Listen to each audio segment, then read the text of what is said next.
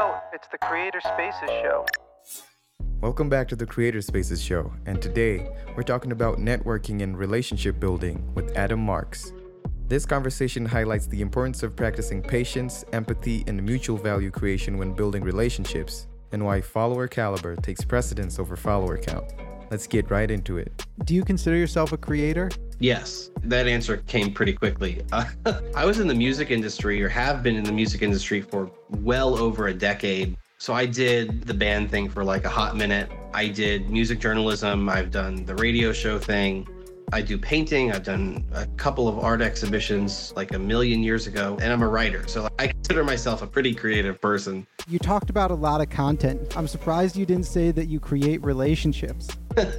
it's funny because I didn't really think of relationship building when I fell into doing it. It wasn't something that I woke up in the morning and thought, okay, I'm going to be creating that. The way that I thought to myself, I'm going to write an essay or write a poem or paint something. It was something that came naturally and does come naturally to me and that I really enjoy. But it took a number of years, frankly, to really recognize that creating relationships was something that was not just something I enjoyed doing, but something that is valuable and can become very valuable to other people who have perhaps a harder time doing it. And yeah, I didn't really think of relationships as something that I objectively set out to create in the morning. It just was something that just happened. And I guess now I think of it as like creating relationships. But the best relationships in my experience, just they're built on really phenomenal dialogues. And you don't know know when it's done. Relationships are constantly growing and evolving. So it's not necessarily a, okay, I'm finished creating a relationship.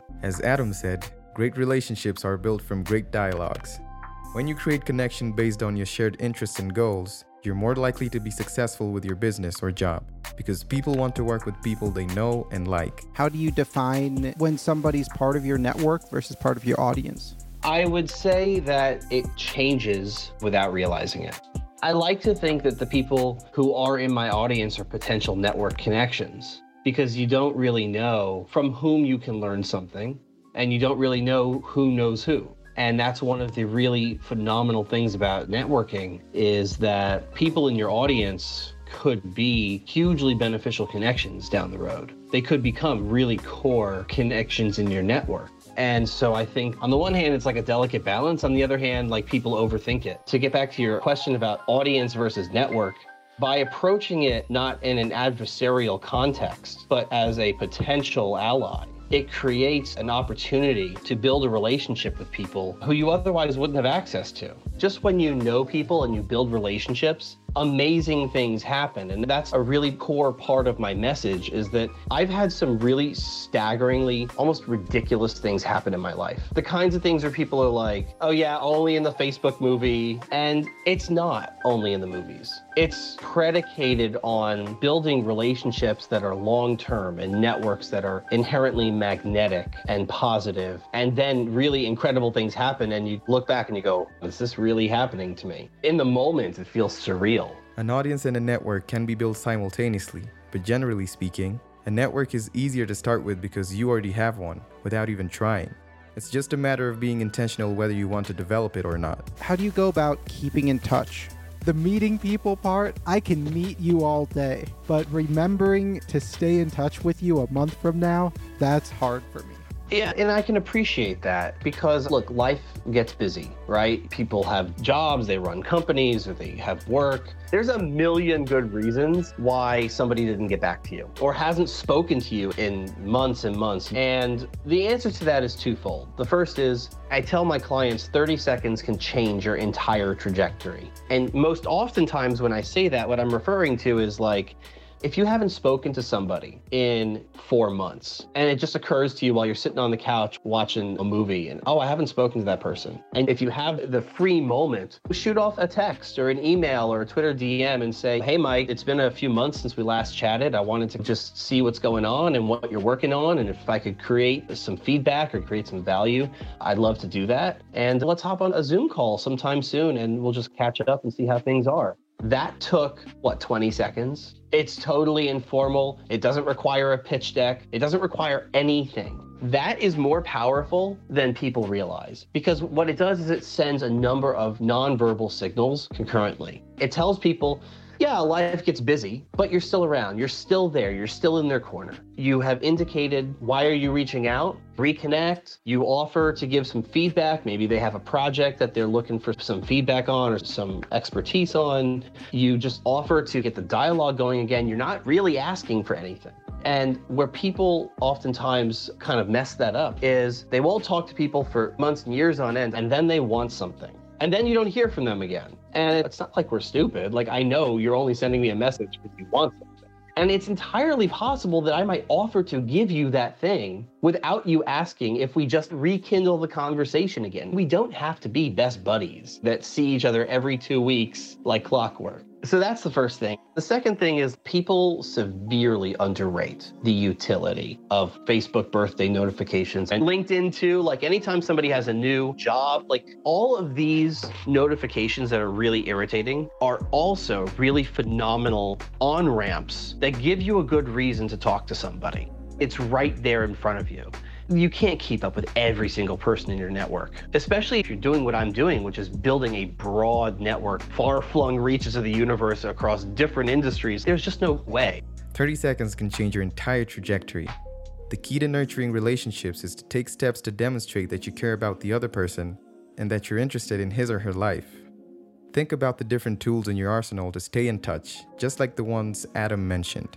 Now let's look into a concept Adam introduced us to called secondary networking. I often think about networking within the context of a concept called secondary networking. This is just an idea that I developed and I think about it all the time. And really, what it is, is a lot of people spend significant amounts of time obsessing over who's in their metaphorical little black book. How many influencers and how many followers and this and that. And for the record, follower count is nowhere near as important as caliber of followers. So who those people are, how they interact, what are their reputations. I'll take one person with 100 followers with an amazing caliber over somebody with 100,000 followers any day of the week. And I tell my clients off the bat, if you're looking for me to 40x your follower count, you're better off going with somebody else because that's not what I do. So within the context of secondary networking, I spend more time thinking about who's in the little black books of all the people who are in my first circle. And you just don't ever know. I could end up developing a really phenomenal dialogue with somebody in two weeks who has just a staggering footprint. To put it in perspective, I have two very close friends on LinkedIn who are both bona fide LinkedIn influencers. And between the two of them, they probably have just shy of half a million followers, 225 apiece. And the friendships, I should say, are built on empathy and patience, mutual value creation, and stuff like that. So, do I have access to all those people immediately today? No, but does it also mean that I don't have access to them? Also, no. Because if I do an interview with one of those people, or we do a conversation or a project together, you don't know who in their network is going to really connect with that and go, well, yeah, I like that. Let's do more of that. It's through those networks that I often get like other projects or podcasting spots, uh, stuff like that. The beauty of networking is seen when opportunities start coming your way when you least expect them. You need to be deliberate about it, but also not overthink it.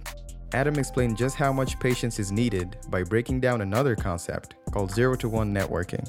The reason that I started this concept, the zero to one networker, which I believe that is different objectively than, let's say, building a business zero to one, because that has a lot to do with automating and efficiency, and there's nothing wrong with that. It's all about doing it quickly, right? Networking is not like that. If you try to network like that, you will lose. I tell my clients 10 months, not two weeks. 10 months for a single relationship, by the way, not like a network that's gonna make you $10 million. Because it actually is about 10 months, in my experience, about eight to 10 months for a relationship to really gestate positively and to grow naturally. And what's really interesting and important for people to understand is like, it happens when you're not looking. When you're not like watching the pot waiting for it to boil, there's stuff going on in the background. I have stuff running in the background all the time, every day. I have different projects, I have different conversations. And anytime I have a conversation that I know at some point will lead to something because we click really well, we're on the same page, it could take you a year or more to be in the same place where you're ready to work on something together or for something to pop up. There's nothing wrong with that. It's patience empathy, tenacity. Don't forget those three. It can take over eight months before you're in a position to work together with someone in your network, and it'll most likely come at a time when you least expect it. But will you be ready when the opportunity comes knocking? Remember, luck is what happens when preparation meets opportunity. What's your North Star metric for success? People will continue to pick up my phone calls, answer my emails. Pretty simple North Star. If I know that people will continue to support me as a person and support my message and continue to introduce me to other people and continue to further my own brand, then I'm doing something right. And I'm doing something right by virtue of also being able to add value to the trajectories of the other people in my network. I'm a firm believer in rising tides lifting all ships, and you just don't know what kind of incredible opportunities are going to come from a great tweet or a great dialogue. What's your current goal as a creator? So I'm really looking at creating a brand and a business and a community around the understanding that these are not like super duper hidden secrets to building phenomenal relationships. They just take time and patience and commitment to creating value for other people and collaborating so my goal with regards to that is to build a fantastic amount of content, a fantastic network, and a really great business predicated on these ideas that are open to everybody. It's just about whether or not people take the time to change their habits and integrate them into their lives. And as always, we wrap it all up by answering the question If you could send a tweet back to your start, what would it be and when would it be? You get to choose the start. I would say that mental health is critically important. And I have struggled in the past with depression and with anxiety and with the whole FOMO thing. And does it make me not a real founder? Does it make me unfundable? All this kind of stuff, especially coming from the music world where that stuff is romanticized and it's not romantic, it's just painful. And it took a long time for me to realize reaching out for help talking to people and reaching out for support and going at your own speed. These are basic concepts in a way, but they're very hard. And if I could tell myself, it will be fine. There is life after failure. Focus on mental health and relationships.